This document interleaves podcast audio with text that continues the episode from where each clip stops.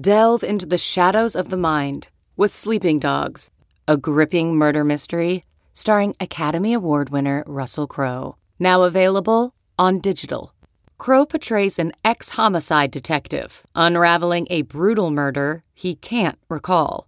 Uncovering secrets from his past, he learns a chilling truth. It's best to let sleeping dogs lie. Visit sleepingdogsmovie.com slash Wondery to watch Sleeping Dogs, now on digital. That's sleepingdogsmovie.com slash Wondery.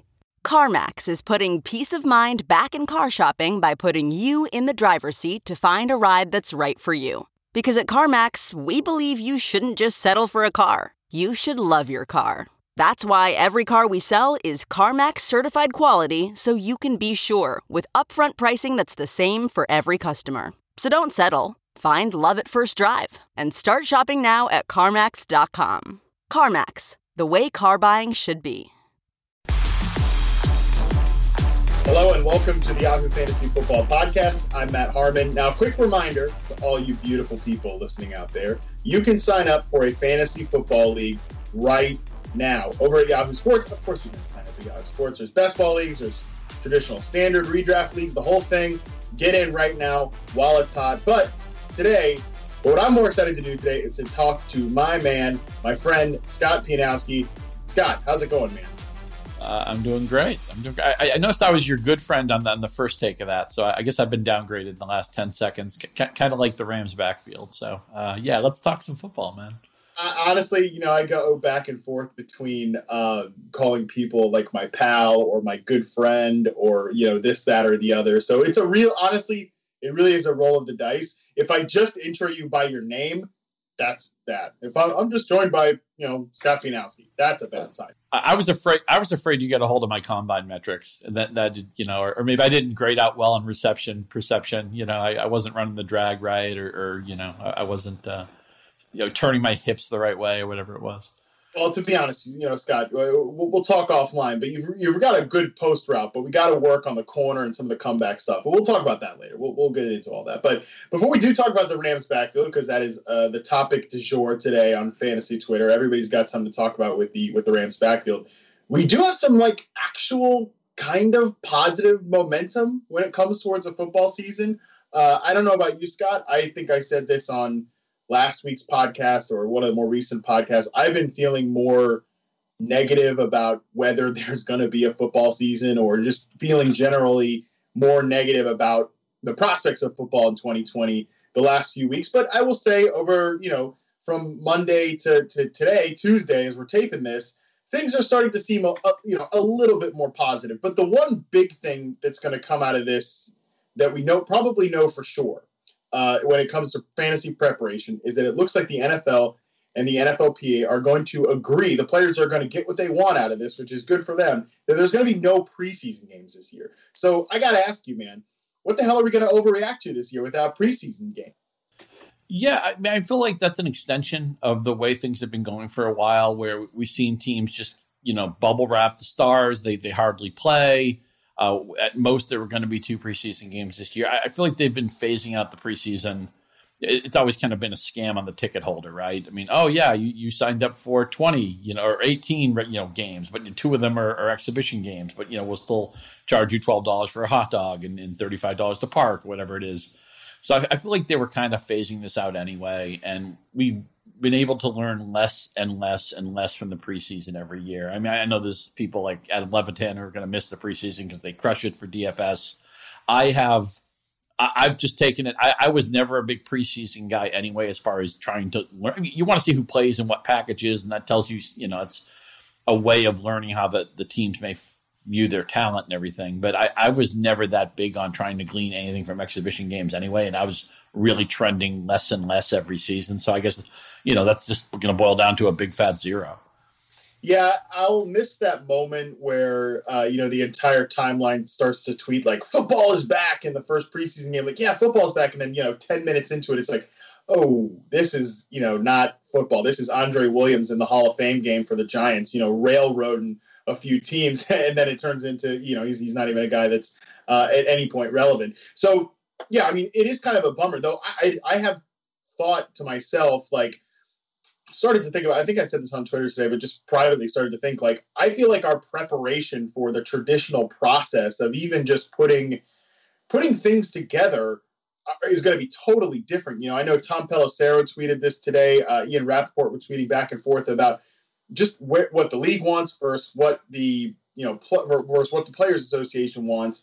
But I mean, we're talking about on the 20th day of training camp, the pads are going to go on for these players. So even just beyond the fact like we're not even going to get preseason preparation, traditionally like reports from training camp are going to look totally different. Have you thought at all about just how you're going to approach this season differently from a process standpoint? Because I feel like I'm going to have to totally overhaul everything. You know, I, I feel like I've trotted this out so so often, it's become a cliche now. But this has just been a continuity season for me. I, I want to bet on teams that have coaching staffs that are established, that have offenses, you know, where the, quarterback is established. Most of the skill guys are the same. I like to see continuity on the offensive line. Now, now continuity also in the NFL is a way of saying that something works because we know the moment the moment anything doesn't work in the NFL, they change it. The coordinator gets fired. We got to get rid of this quarterback. You know, this right guard is a turnstile, um, whatever it is. You know, I, it, it's funny. Somebody recently, uh, I think it might have been JJ Zachariason, was was posting some leaderboards from four or five years ago, and you just see names of players you, you weren't even you, you know totally out of your consciousness, right? You've you've taken that hard drive and, and all that data in your mind, just thrown it in the trash because you know half those guys don't even exist in our worlds anymore. The NFL, more than any other fantasy sport, just turns over so quickly. Now, the interesting thing about the continuity card is that we had a very truncated preseason in 2011, and that just happened to be a year where you know Cam Newton you know detonated on the NFL, and, and you know, Julio Jones was great right away, and AJ Green was great right away.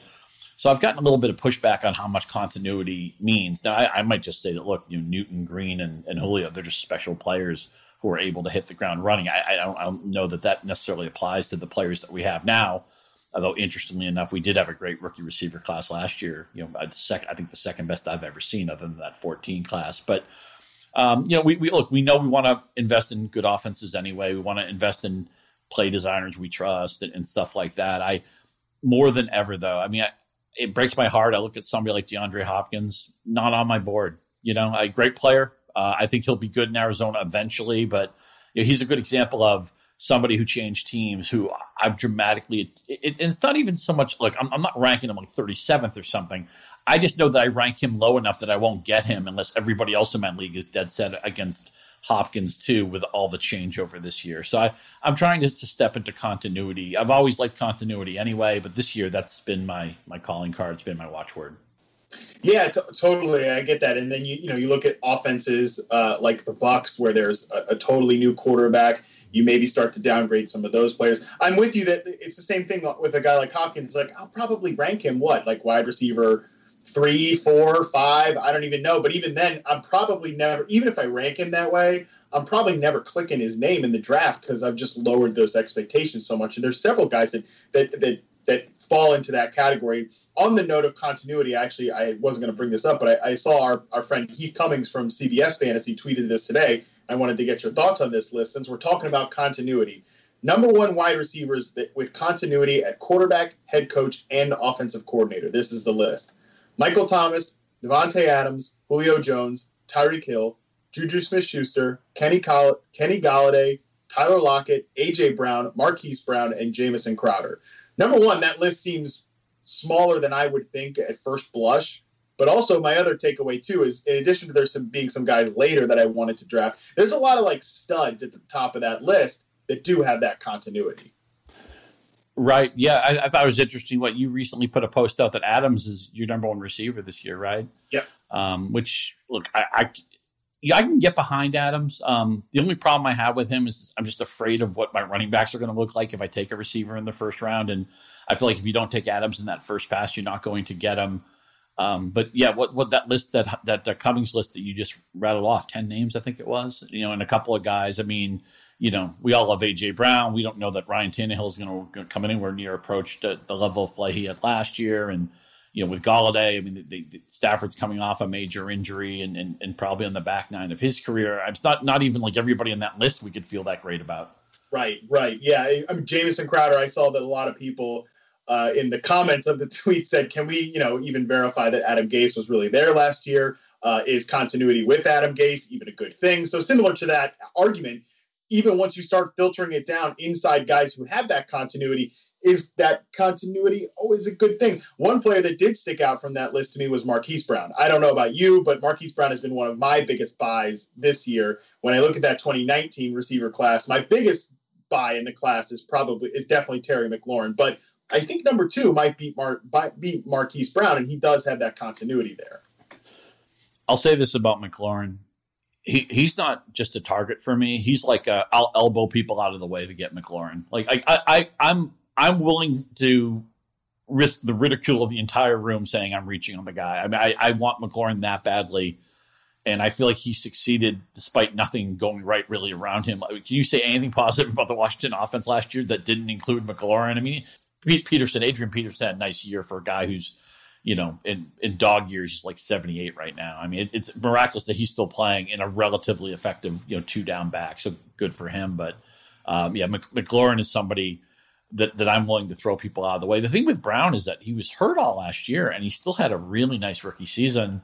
And it got, I think, I always want to see stories in the NFL that are screened by other stories. And in the case of Brown, so many receivers popped, rookie receivers popped. Just it seems like just about everybody, you know, N'Keal Harry, New England, you know, a little bitter about that, but he was hurt.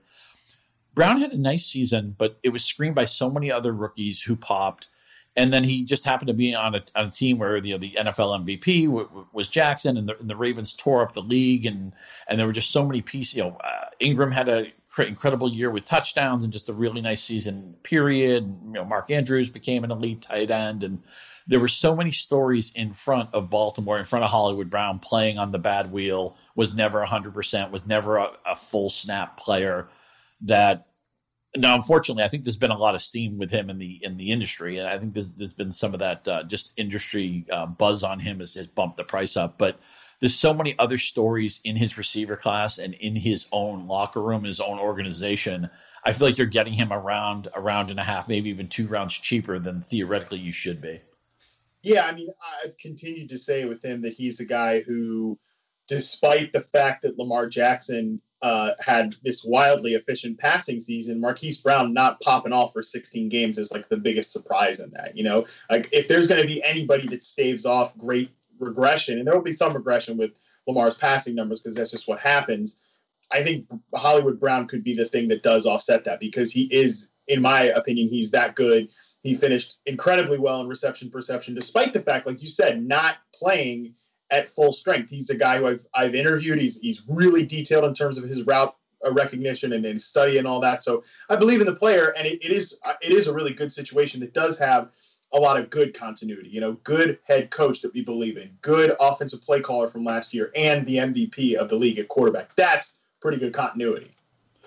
Uh, yeah, I mean the Ravens being able to keep Greg Roman, right? Because I mean, after last year, it, it would have been a lot of times. You just the problem with coordinators is that when they when they make it, um, when they prove they're they're bona fide, somebody else hires them. They get they get promoted out of it, and you know I, am always excited when I don't want to see anybody fail necessarily, but when like a form when a offensive head coach gets fired and gets back into that coordinator spot, I think that's a fascinating time to get reinvested. Uh, we saw Phillips was was had a really good run at defensive coordinator after his head coaching years. I think uh, Jay Gruden could be interesting in Jacksonville. I don't think the team's going to be that good, but you know, Jay Gruden's still a, a, good offensive football coach, and maybe he shouldn't have been a head coach. So uh, you know, the fact that they can keep Roman after that, what going fourteen and two, and and, and everything kind of blowing up there, is a big hit. Let, let me ask you this: with this receiver group, this this second year group, it used to be I'm dating myself a little bit. 15 or 20 years ago, it used to be okay, third season. That's when everybody sat on the receivers. The first year was like,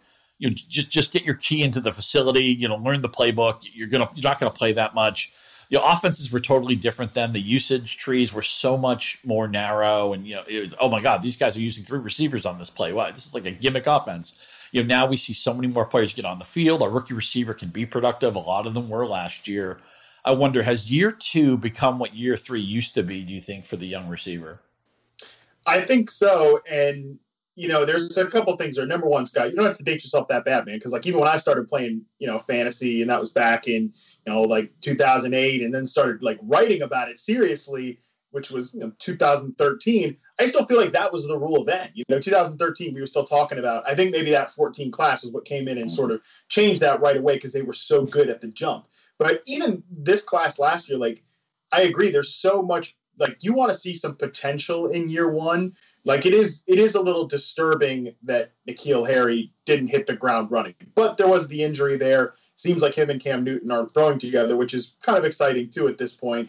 But then you, but you rarely do get the guys like DJ Chark who just are totally nothing year one, and then in year two they're like a thousand yard receiver. That seems rare to me, but there, I would agree that in year two is where you kind of want to see it because by the time most of these guys are out there running routes as rookies, they've already got enough experience that we want them to be quality contributing starters in year two. Otherwise, like who who are the guys that we've waited on long term and have paid off that didn't hit in year two? That's that list it seems much shorter to me than guys who in year two they showed it, they were you know quality starters right away, and they got they you know got running with the rest of their career. You know, maybe by extension, this also leads to a tight end discussion because there are so many second year tight ends that I love just in general. You know, I would love them for dynasty or for keeper. I mean, that's kind of a crutch. Sometimes you can say, oh, you know, buy that guy in dynasty, but I don't know about season long. But yeah, I look at guys like Noah Fant. Um, I, I, look at guys like Hockenson who had an up and down first year. But the, the thing that's different with tight ends is that their position, there's so much more to the, you know, with all the blocking responsibilities. Of course, we love tight ends who are used like you know hybrid receivers, and and yeah, I I, I love a, a, tight end who doesn't have to take out the trash, so to speak. I mean, yeah, there's going to be guys like Kelce and Gronkowski at their peaks. It's not going to matter. You know, George Kittle, they're great blockers. They're going to be great receivers too. But I wonder what the sweet spot is. I, have seen a lot of people be really aggressive on Fant this year. I've seen people be aggressive on Hockenson. Um, little little bit of a horse of a different color, but I see a lot of people really excited about what Hurst may do. Finally, presumably the starter in Atlanta. You would think they did pay a lot to get him. Of course, he came into the league at an advanced stage, so you know. And let's not forget he was drafted before Lamar Jackson. I'm never going to forget that piece of trivia. But um, I, I, wonder if maybe year three, like again, like the thing with Fant is like. I know there's going to be a year I'm going to be thrilled to be overweight on Fant. I just wonder if that's maybe more of a year three thing, thing than the year two thing. Yeah, we've definitely seen tight ends be a slower burn position uh, than wide receivers, and there's a lot of guys that are intriguing this year. You know, Gesicki could be the guy who's the year three year eruption three, yeah. candidate, who we saw with pretty positive signs in year two. Um, so there's plenty. Of, I, I, think that could definitely be like the new rule, like you said. Um, and just updating on an earlier topic, while we were recording, uh, Tom Pelissero from the NFL Network did uh, send an update from the NFLPA call with the players tonight. There are going to be no preseason games. It's official now in 2020. And the union is still pushing for a longer ramp up period in camp.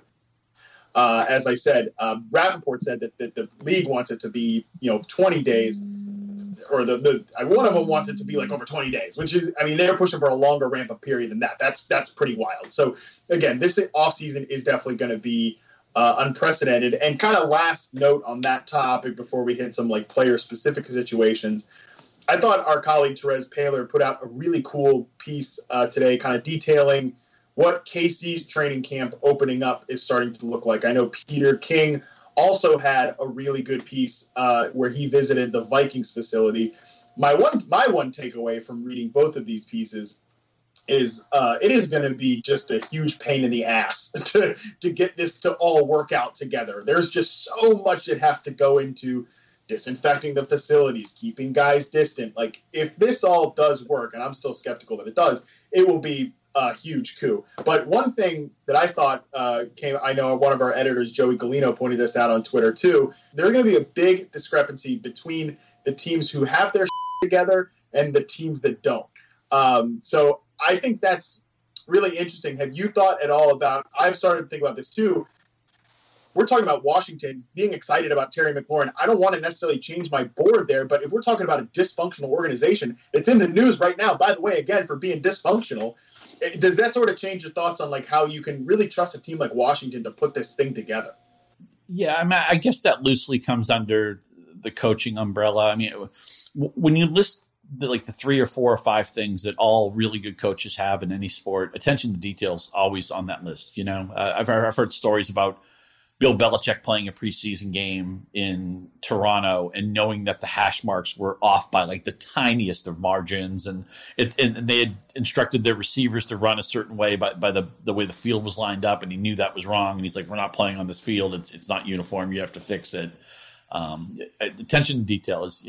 I mean, I've always said that. What are the three most important things to success? I think it's work ethic, attention to detail, and then getting away from Adam Gase. I think you can follow those three things uh, your pretty much success is going to come calling. But I, I would loosely consider that just coaching, you know, organization, um, and and that's kind of baked into um, the players that I want to draft. But the problem is the guys who are going to have like the continuity you talked about earlier with quarterback and coordinator or being a good system the, that's like the first few rounds. Eventually, you're you're just going to start drafting guys and be like, okay, I don't really like his quarterback. Okay, he's coming off an injury. Okay, he's not at the career arc I would like. Okay, there's more competition for the ball than I would like, or so there's some role uncertainty. I mean, you you have to start drafting guys with fleas pretty early. Yeah. Right, like I'm in round eight. My three round eight sleepers went the picks, the three picks right ahead of me. You know that happens every time. Sure. You can have a plan until your plan gets thrown to hell. I'm glad that you uh, brought up Adam Gase because my first thought when I when I was reading this piece and thinking about you know the big discrepancy between teams that have it together and teams that don't, I was like, man, I can only imagine uh, how Matt Patricia is going to like try to skirt some of these some of these guidelines or whatever. And then I'm like, man, am I really that excited about you know Kenny Golladay or Marvin Jones at a discount, uh, D'Andre Swift? It's stuff like this though that I feel like we got to at least think about it because if we're approaching it like it's going to be any other season, you know, at this point, it was it was cute. It was like cute to do that in in April. Now at this point, it's just like it's staring you right in the face. Sure, you know, I, I think maybe one of the hardest guys for me to figure out this year is Deshaun Watson, where it's like, okay, they they give away Hopkins, basically. They screamed out, okay, first first reasonable offer gets Hopkins, and then you know Arizona makes an offer that may may not even be reasonable. Say, okay, done, that's over with. You know, great. Um, they bring in a couple of receivers uh, in Cobb, you know, back nine of his career. They bring in Cooks. The Rams set a record for, for money eaten in trade. That's how eager they were to, to get rid of Brandin Cooks. So you know, Cooks has now been uh, kind of dished off by the Saints, by the Patriots, by the Rams. It seems like every smart guy in the room, you know, liked Brandin Cooks a lot more from afar than he did from up close. I don't think anybody really feels good in the fantasy community about Bill O'Brien, but I love Deshaun Watson, love his work ethic, ethic, love his uh, creativity, lo- love his uh, ability to, to, make a broken play work. I, you know, just his competitiveness. Um, but who the heck should you throw the ball to? I mean, you know, Will Fuller is great for wh- whatever we can expect to him. Five games, seven games, nine games. After that, I mean, he, we're talking about new receivers to, to get involved. I wish there were a, a significant tight end. I mean, you know, he, he found a way to make Darren Fells relevant last year. And, you know, I mean, Fells is like a borderline NFL player, to be honest. But um, it, it's funny how I can love I can love Watson as a player, but the setup around him has has basically me. I feel like there's so many quarterbacks. You should love the quarterbacks you draft. I feel the same way about receivers. There's just so many viable receivers this year that your first three or four guys should be guys you're kind of all in on. And I don't think I'm going to have any Watson this year. And it's all about what's around him and how quickly he can get up to speed with some of these new pieces. Yeah, I think it's interesting too. I took Kenny Stills with my last pick in the Scott Fish Bowl, and I was like, wow. I mean, Kenny still like at this point, you know, two weeks into the season, Cooks could be hurt, Fuller could be hurt, and Stills could be, you know, the outside guy there. Although they don't seem like that committed to Stills either, so he's a guy who could be a trade candidate at the end of camp. That's a possibility too. So there, there's a huge, just wide range of outcomes for these Houston receivers. The only thing I will say, and I I, I was just I was reading this exchange on Twitter and then I, I read like the PFF rankings of the top 32 receiver cores in the NFL, uh, one to 32, and I, I know that um, Sam PFF Sam there uh, Sam Monson made the point that you know actually you know he's like there's actually a chance where uh, Hopkins leaving could make Watson a better quarterback, but even in that situation, if I could talk myself into that being good news for for Watson, I'm with you uh, though. I still wish there were options that I believed in more on the other end there. Yeah, and then it also ties into one of the reasons why I'm not going to draft Hopkins is that I felt like he was peppered with targets the moment he got off the bus with Houston, and with good reason. He's he's a dynamite player, probably on a Hall of Fame trajectory. But I don't think I think Arizona, their their favorite receiver is the guy with a good matchup, is the guy who's open. Is is you know they want to have they want to attack you, you know, four wide. They want to spread the field. And I, don't, I just don't see those 13, 15 target games for Hopkins being very common anymore. And I can see that maybe, maybe not having to rely on one guy. We, we, I could see how theoretically that can be a good thing for Watson. But, you know, it's funny. As much as Bill O'Brien drives me crazy, I have to at least say this. I mean, look, Houston. It seems like they lose in the playoffs every year in the same week, but um, they get there. You know, and last year, what they won that game, and then they they gave Kansas City a scare for about forty five minutes, and the Chiefs, you know, turned on the gas and left them in the dust. But um, you know, I mean, it's still a winning team. I, am not going to pick them. I, am sure I went under when the over under uh, part of their team preview, but um, yeah, it's just something to be said for for maybe not being locked into one guy long term could could help Watson. I, I just wish whoever his presumable number one receiver was this year would would be better than who it's going to be. Yeah, not a lot of clarity there. And I've probably mentioned this on the podcast before, but I'll say it one more time here. I think the key for Hopkins is not just necessarily that he's going to get, like you said, I don't think he's going to get peppered with targets in Arizona because they're going to be looking for more favorable matchups. If there's anybody that does, if there's any wide receiver that helps that cause, it, it, it is DeAndre Hopkins. He owns two of the three highest double coverage rates in reception perception history. Uh, so there, that's a guy that's going to dictate that extra coverage. Fitzgerald, Kirk, maybe even Andy Isabella, uh, Kenny Drake out of the backfield. Those are going to be some good matchups for Arizona, which again might just take off more of that target ceiling from Hopkins. So I think that just leads to the point we were talking about earlier.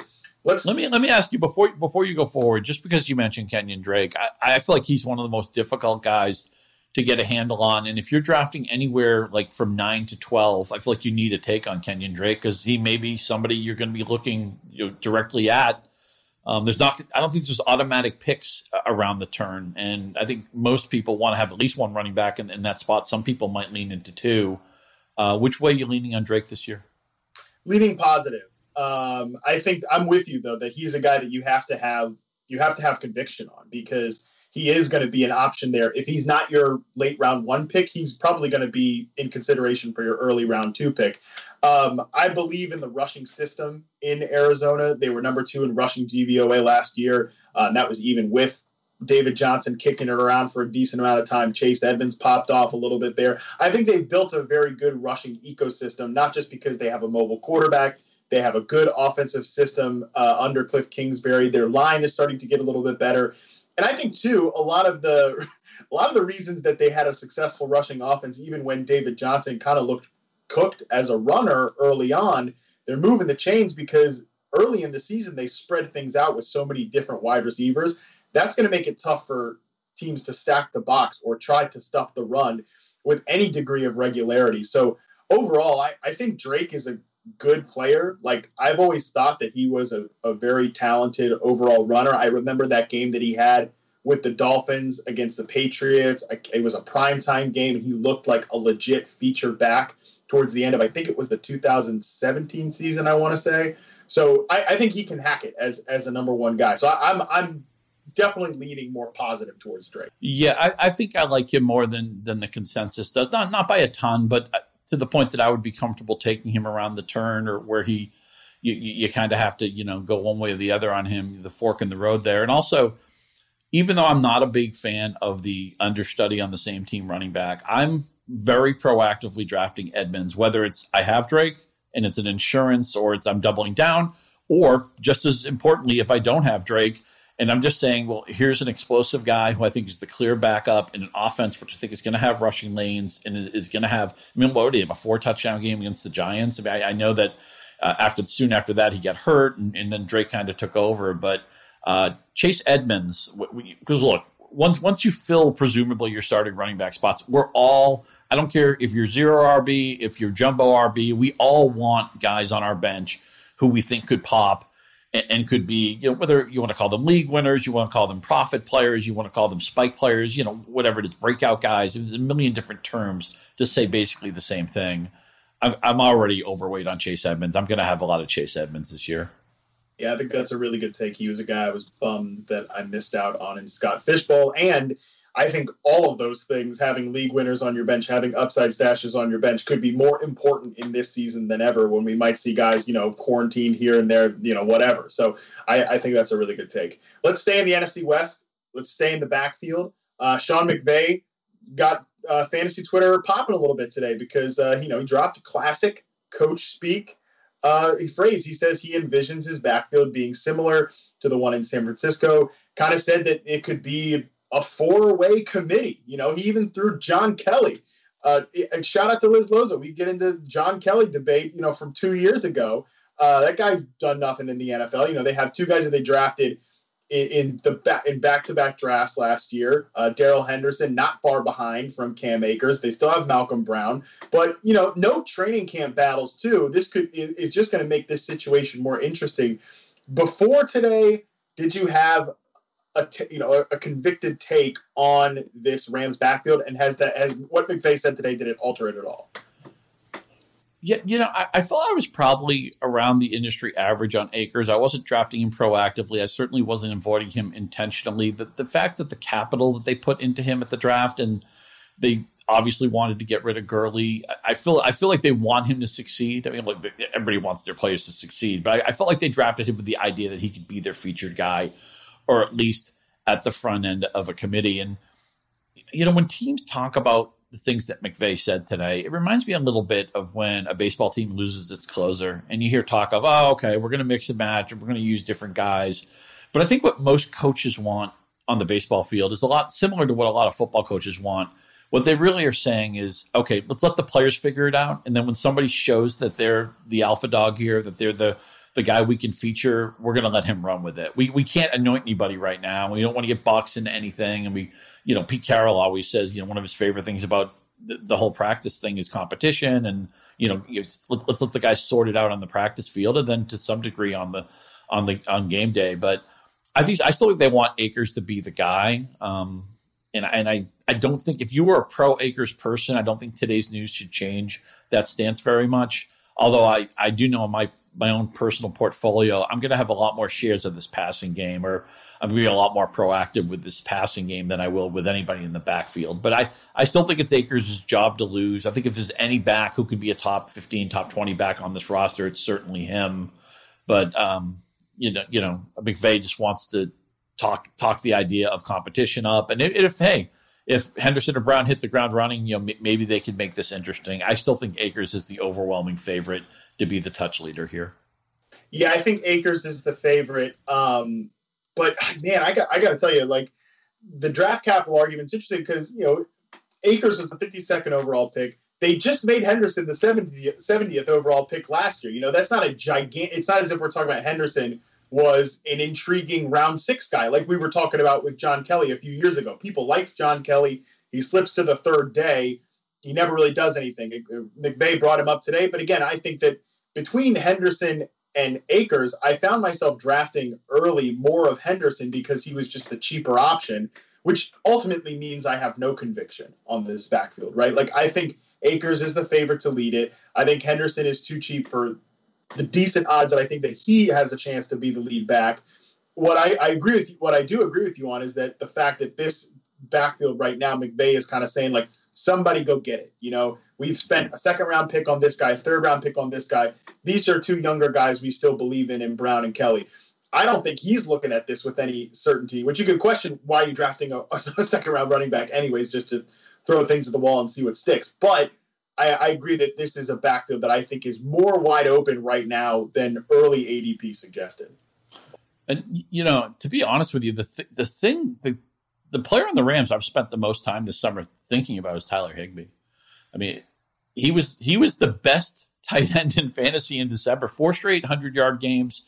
He throws eight for eighty four and a touchdown uh, in the in the finale against Arizona. And I, look, I know the matchups were really good down that down the stretch, and you know, Arizona, which is basically just handing away tight end, you know, touchdowns uh, at the airport. But this wasn't Higbee getting three catches for 38 yards and a touchdown. This is him getting double digit target games, four straight hundred yard uh, games for a tight end. I think he's the fourth tight end to do that since the merger. And we're talking about studs here. We're talking about Kelce. I mean, Jim, Jimmy Graham, you know, isn't the same player now, but he used to be a stud. I think that genie's out of the bottle. I, I, know people talk about, well, he was playing behind Everett, and uh, you know he's not going to sneak up on anybody.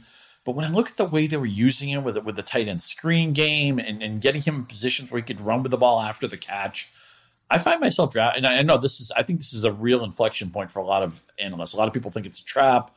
It's just a small sample. He's maybe not their number one tight end. I think the genie's out of the bottle, and I think McVay, who's you know, I mean, he, has been McVay's been a meme coach the whole time he's come in the league. First, he was the boy wonder. You know, then he, he morphed into the genius. Then it became anybody who had ever had a cup of coffee with him was a hot you know, coaching candidate. Then he kind of got pants by Belichick in, in, the Super Bowl. They didn't have a great year last year. Um, they, they looked egg on their face as they, they got rid of Cooks. The Gurley contract you know, looked really bad really quickly. They're obviously in a bad cap situation now. I still think Sean McVay is a really good coach, and I think they uncovered something with Higbee that I think translates. I mean, he's not going to play at the same level as December. We all know that, but I think he's firmly in the t- in the top ten at tight end, and I have drafted him proactively several times so far in the draft season. Agree with pretty much everything you just said. And I agree that it's a sticking point too in the industry. Like I've seen some very anti Higbee people, some very pro Higbee people. Uh, I drafted uh, Tyler Higbee as my Higbee as my first tight end. Mike Gesicki is my second tight end in the Scott Fish Bowl, trying to, nice. to own that spot there. I, I, like both of those two guys heading into this season. And I agree with you. Like, not only, like, here's the thing we could talk about, okay, it was just like a random sample of games. And it was just, you know, one collection of games where Higbee was featured, he was used. But two things from that number one, they gave him a contract. You know, they've paid him. Uh, you don't. I don't think they would just pay him if they're like, yeah, next year Gerald Everett. Remember when I really liked him as the next Jordan Reed, and that was a talking point. Let's just go back to that guy. That doesn't number one make any sense. Number two, the Rams. Like you mentioned, were kind of a garbage operation for most of the year. But I thought when they were at their best as an offense was when they were fig- featuring Higbee, when they were moving to that two tight end set offense they were in the games where he started to pop. That that first Arizona game, they went three and two. If the if they had the stupid extra playoff team format last year, the Rams would have snuck in based on that stretch with Tyler Higbee. So I think they've communicated with the way they played to at the end of last year, and I think we underrate that too. Like,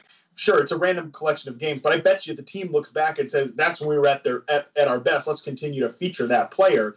So I'm with you. I've been drafting Higbee pretty proactively, and I've been kind of ignoring the higher priced receivers, like figuring out Woods versus Kupp. I probably just don't really care. Uh, I definitely have a lot of questions about Kupp. Um, I'm not automatically moving to Robert Woods, so I, I've generally just been forget those guys, probably forget the backfield, and just focus on Higbee, the one guy that I have clarity on here. Yeah, and I think with Higbee, we can look at the Cooks trade, and, and again, all the money they ate. You know, they set a new record for for money eaten in a trade as a way of getting Higbee on the field in more packages. They're moving away from the three wide receiver offense. I don't think it's like, oh, well, Josh Reynolds will be Brandin Cooks. I don't think that they feel that way at all. And and and I agree with you. If something worked at the end of last season and the quarterback's the same and, and the player's the same and the coach is the same, that that stuff rolls over. You know, I I mean it, it doesn't mean that you know, teams won't have new defenses ready to go and stuff like that. But I, I, care about that. Let's let's put this way: it's much more important to me that Higbee had this run in December than he did in September. If he had September and then you know people figured it out, he, he kind of cratered. We wouldn't even be having this discussion. I I think he's a great target. I also like what you did getting him and Gesicki in the fishbowl, where a league where the tight end scoring is prioritized, and, and it's um it's a tight end premium league. A great way to make your league more interesting, by the way, is just fiddle around with the settings. So it's like your first round isn't like, okay, 10 running backs and two great receivers. You know, what's exciting about that? I, I love the fact that the fishbowl you know, with the super flex quarterback format, you can see quarterbacks in the first round. You saw a bunch of tight ends in the early rounds. It, it just makes for a much more dynamic draft. We have many more choices. And that to me just makes fantasy more fun. But uh, yeah, I feel good that uh, we're on the same page with Higbee because I, I think he's a guy I'm going to have a lot of shares when it's all said and done. Yeah, I mean, I remember I wrote a piece for the traditional Yahoo NFL page last year, and it was essentially like this is where Sean McVay makes his bones uh, a- as a coach. Like you said, the point where he wasn't just the boy genius anymore. Now he's like, I have a problem. I have a problem here on offense. How do I fix it? That was before that stretch with Higbee, before they went to more of a power run offense. And Higbee was one of the answers to that question. So I think that matters a lot coming into this year. Uh, last item today, and this is still in the NFC West, sort of. Uh, Scott, Antonio Brown has uh, retired from football again. Um, I don't really care so much about that, but what I do care about, although I mean, I will say, if he really is retired, he's a Hall of Famer, one of the best receivers I've ever watched play. uh, reception perception superstar, uh, set the standard for route running when he was in the league. If he really is gone, I don't really believe he's gone, but if he really is gone, it's a shame the way things have, have ended for him because he was a Hall of Famer and, and one of the best. I mean, he still is going to be a Hall of Famer in my opinion, but whatever. Um, but one thing that does matter headed into this season is the team that sounded like there was doing the most homework on Antonio Brown was the Seattle Seahawks. And I don't know about you, but when Brown did retire, uh, even if he intends to try to come back at some point, it feels like hopefully Seattle's going to let that thing go because I don't know about you. I'm so high on Tyler Lockett and DK mm-hmm. Metcalf that I didn't want Antonio Brown coming in there and screwing it up. So I was curious, where do you stand on this Seattle tandem, especially now that they might have this big problem off their hands? Yeah, this is where I just basically agree to everything you just said. I, you know, I don't. It doesn't bother me that that Lockett and um, Metcalf are never going to be those 152 target guys. You know, or I mean, it used to be you know guys would be around 180 to 200 targets. I don't think anybody gets those anymore. But um, you know, we saw a few years, what, two years ago, it was Lockett had the perfect 158.3 rating on passes thrown to him. And we all thought, okay, well, he's going to lose a lot of that efficiency, but he'll get more targets. How many more will he get? He didn't get a boatload more, but you don't need that many with Russell Wilson. One thing, one math thing you have to understand with Russell Wilson, and, and yes, you know, the offense, they want to run the ball, they want to be balanced, and Schottenheimer drives us crazy and all that stuff. But Russell Wilson is so efficient, it's going to give him less volume and it's part of why he's great.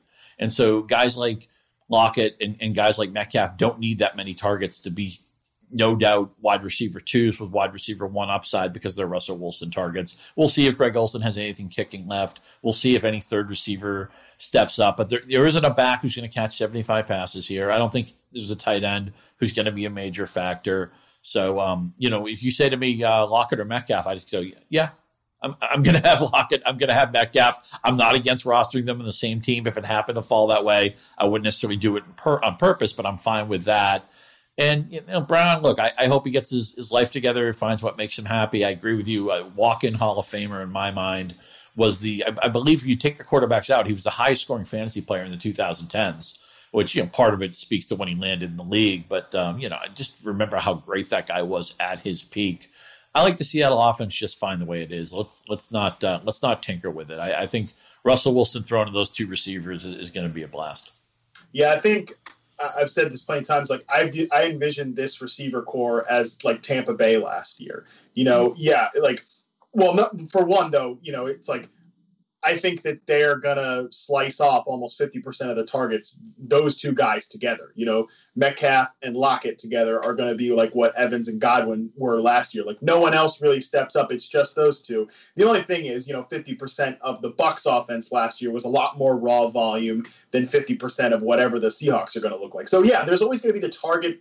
There's gonna be a target ceiling on these guys, but I think both these guys are number one top level receivers, and I expect them to produce that way this year. I'm more than happy, like you said, to be ahead of the market on these guys. And you know, finally, we talked about this. I've been meaning to tweet out like a reception perception thread on the Seahawks receivers. I'm committing to do it. I'm doing it Wednesday, tomorrow. I've been meaning to do this for months. Scott, you just pushed me to do it, and I think that's a good place to to end the podcast. This was uh, this was a good talk, and I, I'm glad that we talked some of the more you know COVID heavy stuff, but some more player uh, analysis as well. And I'm glad we're seeing the same things on some of these NFC West teams. But on that note, we will be back on Thursday. In the meantime, subscribe to the Yahoo Sports NFL podcast with the aforementioned Terez Paylor and Charles Robinson. And just another heads up that you can sign up for fantasy football on yahoo.com. We have standard leagues, best ball, the whole operation. What are you waiting for? Follow us on Twitter at Yahoo Fantasy. I'm at Matt Harmon underscore BYB. That is Scott at Scott underscore Pianowski. We are out.